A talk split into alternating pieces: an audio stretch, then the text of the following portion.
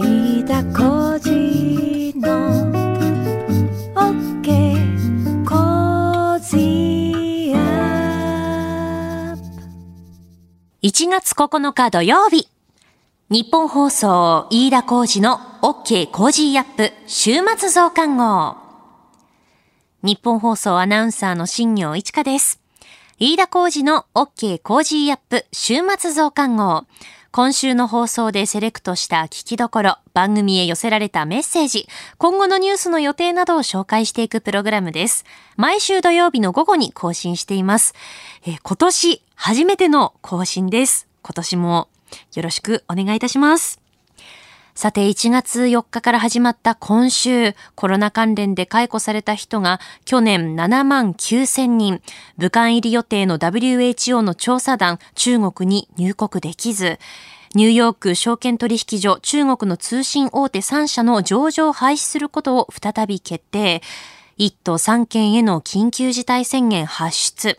アメリカ大統領選挙連邦議会にデモ隊が侵入。えそしてさらに香港国家安全維持法違反で最大規模の民主派53人を逮捕などのニュースについてお伝えしました。7日木曜日から8日金曜日にかけては、緊急事態宣言再発出について、ツイッターを利用して番組で緊急アンケートを実施しました。このアンケートについては、また増刊号の後半で取り上げたいと思います。えそれではまず各曜日で取り上げたニュースを振り返ります。1月4日月曜日、ジャーナリストの須田慎一郎さん。日本放送の特別番組の中に出演した菅総理大臣の皇位継承について、現状では男系継承を最優先という発言について掘り下げていただきました。5日火曜日、初登場、日本経済新聞コメンテーターの秋田博之さん。中国の習近平氏が軍に新装備の訓練を指示というニュースについて、バイデン政権移行後の米中関係にも言及しながら解説していただきました。6日水曜日、ジャーナリストの佐々木俊直さん。ニューヨーク証券取引所中国通信大手3社上場廃止撤回というニュース。対中政策をとっていたトランプ政権に代わり、バイデン新政権はどう対応するのか。さらに世界から厳しい立場で見られている中国の動き、今後予想される外交政策、中国国内で起きている統制問題などについて解説していただきました。7日木曜日、慶応義塾大学教授で国際政治学者の細谷雄一さん。アメリカ大統領選挙連邦議会にデモ隊が侵入。バイデン大統領当選の審議が中断。ニューヨーク在住の政治学者、岡山博さんに現地の様子、そして分析を伺いました。8日金曜日、地政学戦略学者の奥山正史さん。香港の民主派逮捕、アメリカのポンペオ国務長官が制裁を検討というニュース、中国の動き、グレーゾーン戦略について台湾を例に解説していただきました。それでは今週扱ったニュースを一つ振り返ります。1月5日火曜日、外交安全保障の専門家である日本経済新聞コメンテーターの秋田博之さんにバイデン政権移行後の米中関係にも言及しながら解説していただきました。それでは今週のプレイボーク。続いてはここだけニューススクープアップです。この時間最後のニュースをスクープアップ。中国の習近平氏が軍に新装備の訓練を指示。中国の習近平国家主席は昨日軍に対する今年の1号命令に署名し新装備新戦力新分野の訓練強化を指示しました。また改めて戦争準備への集中と実践的な訓練を行うよう命じました。まあ、例年この戦争への備えっていうのは命令で出しているそうですがなんか文字にすると物々しいですね。そうですね。文字にすると、あの、なんかこれから戦争をするのかみたいなですね。はい。そういうような印象を与えますけれども、これに関してはええ、その、よ要は、えー毎年はい。軍に対して、いつ何があっても対応できるように準備しておく,、しておくようにと。うん。まあ、例えば日本であれば総理大臣が、はい。えー防衛大学校の卒業式に行って、はい。えー訓示するとか、ん。自衛隊に対してその訓示するとかというのに相当するようなもので、これ自体はそのそういう戦争をこれからえー準備するというものではないというふうには思うんですね。ただ、やっぱりここ数年のこう動き等々を見てきたりとか、はい。最近のその南シナ海だとか台湾の周辺での訓練を続けているあたりを見ると、やっぱどうしても心配してしまうと思うんですが。そうですね。あの、中国の、はい。えー国防費は、ええ。ーもう日本の、ね、3倍以上ですかね、ええ。えーに増えてで、アメリカの国防費にはまだ、えー到達してはいないんですけれども、ただ、えー去年、えーある意味ではこう転換点になったのは、はい。海軍の船の数ですね、うん軍艦の数では、アメリカの国防省の、えー数えに数え方によると、はいアメリカ軍の数を中国は超えたと。だからある意味で感染数で言いますと、船の数で言うと世界最大の、えー規模になってしまったということなんですね。で、えーアメリカ軍は、はい。海軍は、えー中南米、中東、まあ、今日もあの空母がえー中東に行ってるって話ありましたけど、地中海とかにも行ってるわけですし、世界中に散らばっていて、えーそのる数なんですけれども、はい。中国は別に世界中に、えーまあ、時々出てってますけれども、基本的にはアジア太平洋にはい。集中していますので、ええ。そうすると日本から見ますと我々の周辺だけがで見ればですね、うん。ええ軍艦の数の密集度はい。密集できる度合いはもうはるかに中国の方が大きくなっていると。ん数だけで見るとですね、はい。えーなんでそんなことをするのかなというふうにちょっと、えー心配になる人も、えー出てくると思います。うーんあの秋田さん、えー論考でもお書きになってますけれども、はいそのまあいろんな公式者の人が、はいここのところは第一次大戦のあたりの雰囲気と非常に似てるんじゃないかという指摘もあると。で、あの時のバルカン半島がじゃあこの東アジアにあるのかというような話にもなっていきますが、その辺いかがですか？そうですね。あの簡単に当時の、えー状況をもう一回おさらいしすると、はい。第一次世界大戦では、ええ。ーの時にはですね、えーまあ、1900年代の初頭ですね。え、はい。には世界の覇権国はイギリスでした。イギリスはなんで覇権国かというと、はい世界最大の海軍を持っていたからですね。はい。海を支配しないといくら陸軍があっても地べたにいるいる陸軍だけでは世界をの覇権国になれないので、えーイギリスは、えー世界の覇権国として海軍力を誇っていたわけです。はいところが新興大国であるドイツがはい陸軍大国だったにもかかわらず、うん海軍力を増強してイギリスに張り合い始めることによってイギリスとドイツの関係が緊張して、はい。そして最終的には第一次世界大戦の、えー火種がはい。充満していったと。えー最後はまあバルカン半島でのん。衝突でしたけれども、まあ、そういうものを今のアメリカの海洋派遣国のアメリカと、はい。えー海軍力でアメリカに挑戦する中国を比べるとですね、まあ、似ているところがあるというような指摘が結構あって、えーまあ、アメリカの、えーハーバード大学の教授なども、えーそういうこうそういう歴史の、はい。えー過去のパターン、えー既存の覇権国と新興の、えー大国の、えーパターンをはい。見て非常に、えー米中の、えー対衝突の危険性というのを警告するような声も出てきているというのが現状だと思います。あの当時も、はい。ドイツと例えばイギリスやフランスなどの間というのは非常に貿易は盛んだったと、はい。経済的なつながりはあったにもかかわらず、はい。そして各国いろんなところで同盟を結んでこれで戦争は抑止できるよというふうにも思われていましたよね。はい、あの本当にその当時を調べるとですね、はい。えーいろんなけあの人が指摘していますが、えー要するに戦争してしまったイギリスとドイツ、さらにはまあ最終的にそこに参戦してきたフランスや、えーロシア、はい。まあ、要するにドイツに対してですね、ええ。えー各国の経済相互依存はかつてなく深かったらしいんですよね。だよくあの米中は経済の結びつきが深いので、えーまあ、それがあるからまだ対立がこの程度で済んでるんだと思うんですけれども、まあ、当時もそう思っていたいた人たちが大勢いたと思いますので、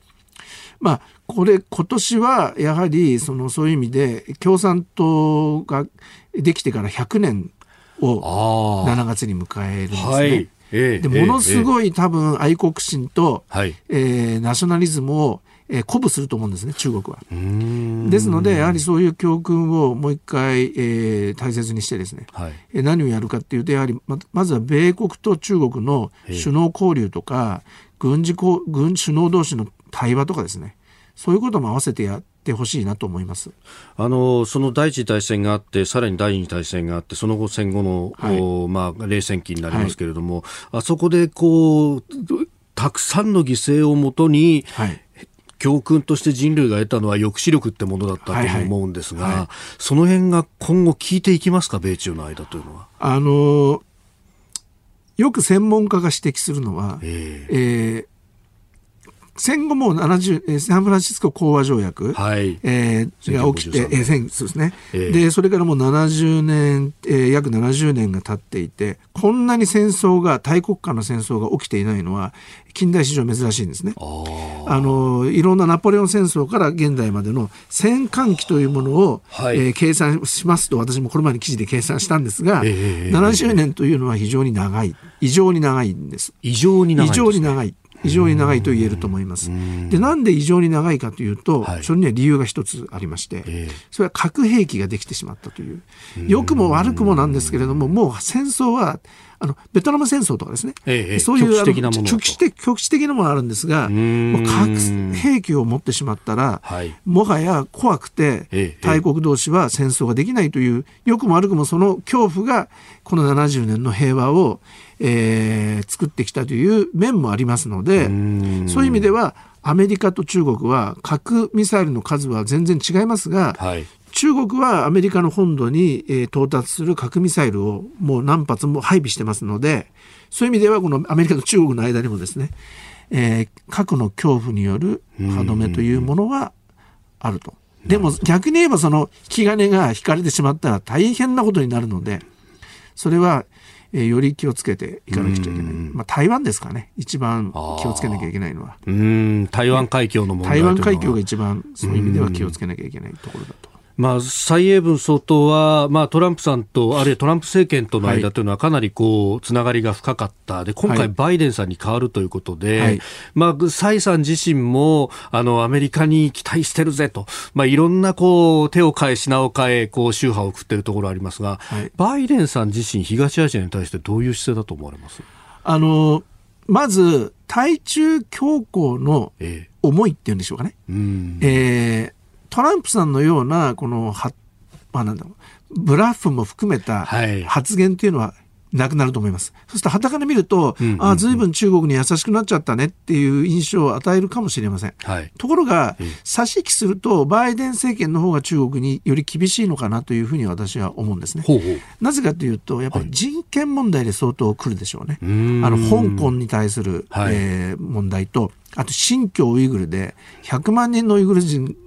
100万人程度のウイグル族が、うん、中国のなんか収容所みたいのに、えーはい、入れられているんではないかという問題、うん、こういう人権問題について非常にリベラルな人が多いので、厳しいですから、はい、トランプさんはこの問題はほとんども素通りでえー、俺に対してもっと物をあの売らせろとかですね。そういうビジネスが中心でしたが人権が加わるので、はい。えーまあ、算数的に言うと,、えー、っと人権プラス、うん、えー、まあ、軍事的な脅威感というのは変わらない、はい、マイナスレトリックということで言うと、プラスマイナスやっぱり対中強硬度は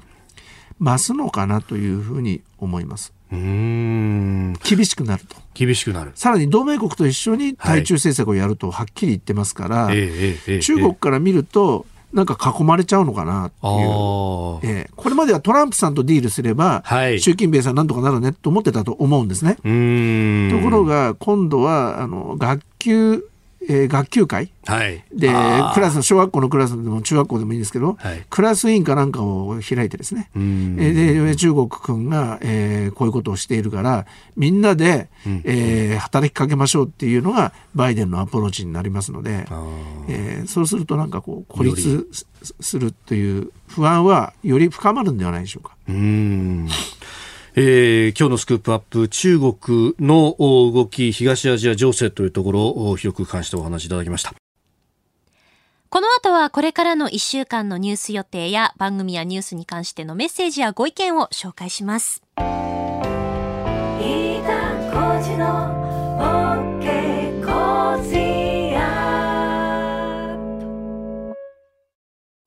ニッポン放送アナウンサーの新行市佳がお送りしている飯田浩二の OK コージーアップ週末増刊号。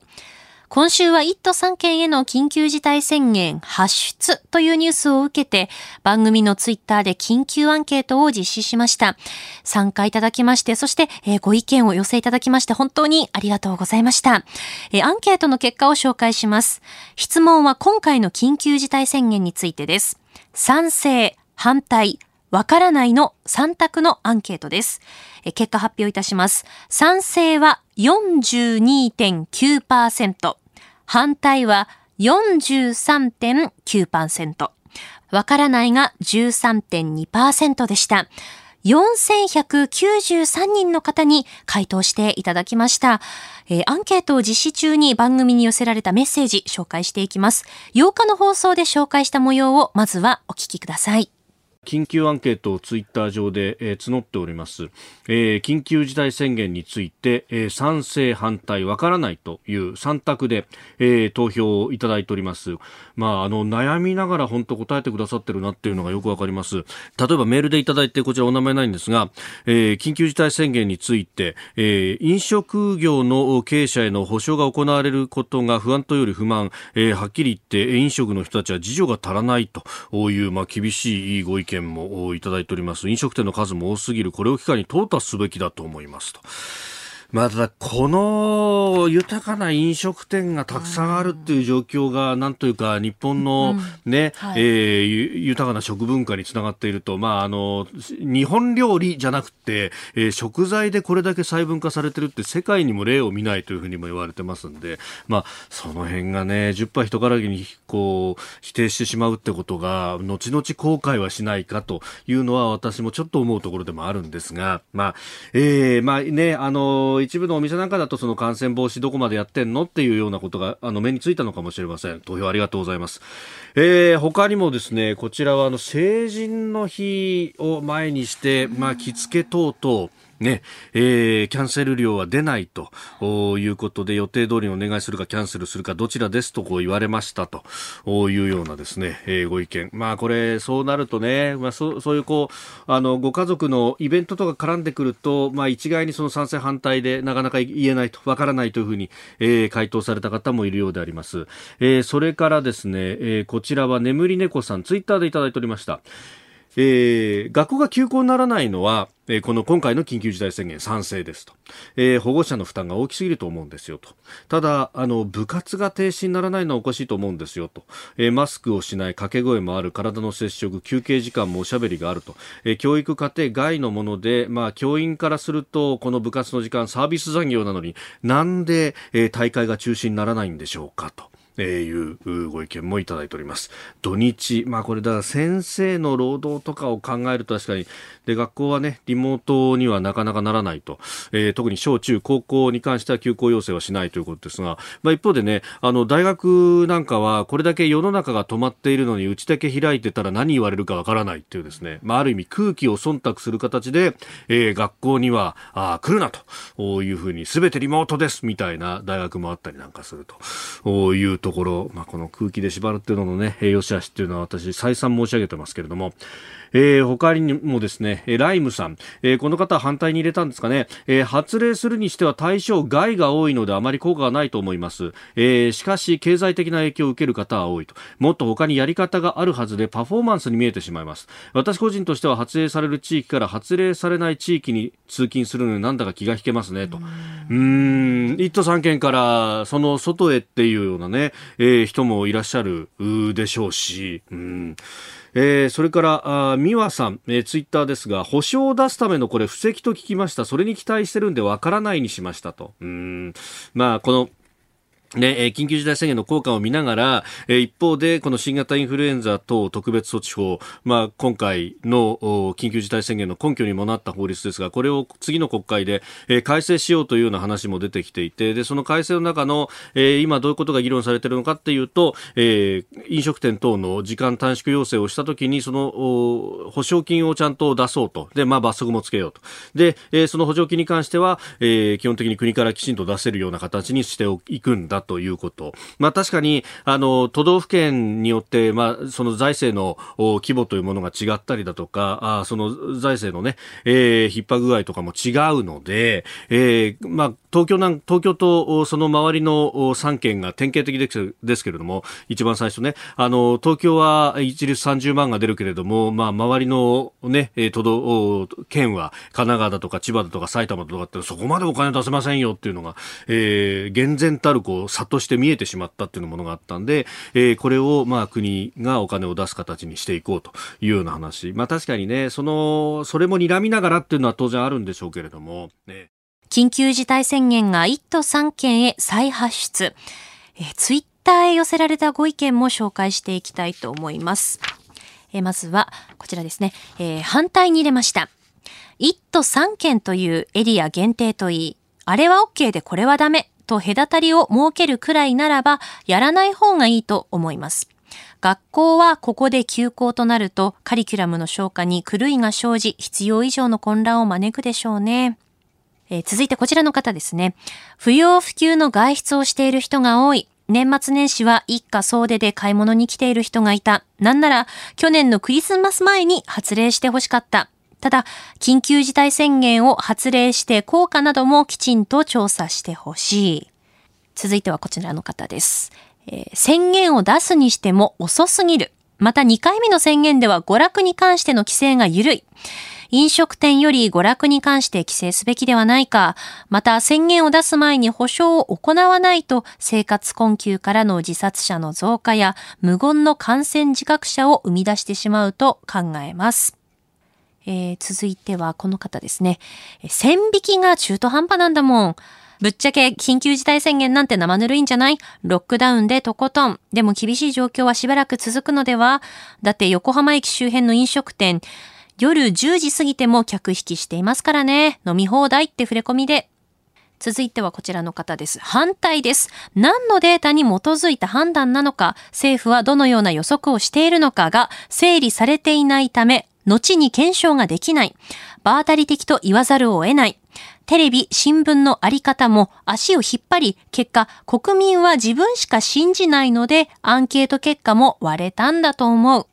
まず会より始めようと昨日ニュースにあったように政治家が襟を正す行動をしないから仕方ない。それに守ってる人がいるにもかかわらず、出歩き対策しない人がたくさんいるのも原因だろう。なぜ出さなくてはならないのかを全部の人がもう一度考えるべきだろう。俺は私は関係ないではない。大反対です。ビジネス往来をすべて止めるのが先。続いてはこちらの方です。え、みんな健康だから反対できるんだ。脳と心臓に持病があるハイリスク群の私からしたら毎日が怖いから緊急事態宣言は遅いくらいです。緊急事態宣言前にやるべきことがまだあると思います。感染症2類から5類への引き下げ、外国人入国規制をさらに厳しくする、個人、お店への保証など、打足ですが、全国共通テストも緊急事態宣言下でやるのも、受験生に余計な不安を与えると思います。ここもきちんとするべきだと思います。ただのパフォーマンスにしか感じない、時差出勤の要請があっても応じない、一都三県の知事、都民、県民と国のせいにしてるとしか思えませんね。あなたたち何してたの？え今回はご意見のみ紹介いたしました。アンケートへのご協力、そしてご意見、本当にありがとうございました。それではこれから予定を紹介します。10日日曜日、東京両国国技館で大相撲初場所開幕。11日月曜日、成人の日、GoTo トラベルの全国一斉停止期限再延長。ラグビー大学選手権決勝。サッカー全国高校選手権決勝。12日火曜日。定例閣議。財務省11月の国際収支発表。内閣府12月の景気ウォッチャー調査発表。13日水曜日。新型コロナ対策の持続化給付金を騙し取ったとして詐欺罪に問われた兵庫県西宮市の職員などに対しての判決。14日木曜日、東京都新型コロナウイルスモニタリング会議。内閣府2020年11月の機械受注統計発表。15日金曜日。皇居宮殿で歌会始めの儀。長野県軽井沢町のスキーバス転落事故から5年。16日土曜日。大学入試センター試験に代わって実施される大学入学共通テストスタート。ラグビートップリーグ開幕。続いては11日月曜日からのコメンテーターのラインナップです。11日月曜日、総実総合研究所チーフエコノミストの吉崎達彦さん。12日火曜日、ジャーナリストの長谷川幸洋さん。13日水曜日、内閣官房参与で数量政策学者の高橋洋一さん。14日木曜日、明治大学准教授で経済学者の飯田康之さん。15日金曜日、外交評論家の宮家邦彦さんです。あなたと一緒に作るニュース番組、ニッポン放送、飯田浩司の OK Cozy up。今週もご愛聴いただきましてありがとうございました。平日月曜日から金曜日朝6時から8時までの生放送でお届けしています。FM 放送、AM 放送はもちろんですが、 radiko や radiko のタイムフリーでもお楽しみください。飯田浩二の OK コージーアップ週末増刊号。ここまでのお相手は、ニッポン放送アナウンサーの新行市佳でした。飯田浩司の